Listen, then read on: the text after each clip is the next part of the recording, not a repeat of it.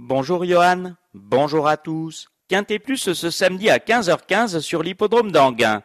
Ils seront 13 trotteurs au départ sur 2875 mètres. Notre favori Le numéro 2, Défi de Retz. S'il reste au trot, ce pensionnaire de Jean-Michel Bazir confié à Alexandre Abrivard a les moyens de s'illustrer. J'ai retenu ensuite le numéro 4, Cocktail des Bois, une base solide de départ de cet événement avec Eric Raffin, puis les numéros 6, 13, 3, 12 et enfin le 5 Concerto Cointry, véritable métronome doté d'une belle pointe de vitesse. On saluera enfin l'exploit réalisé par l'entraîneur de Calas, Frédéric Rossi, qui a scellé 5 gagnants mercredi soir à Borelli.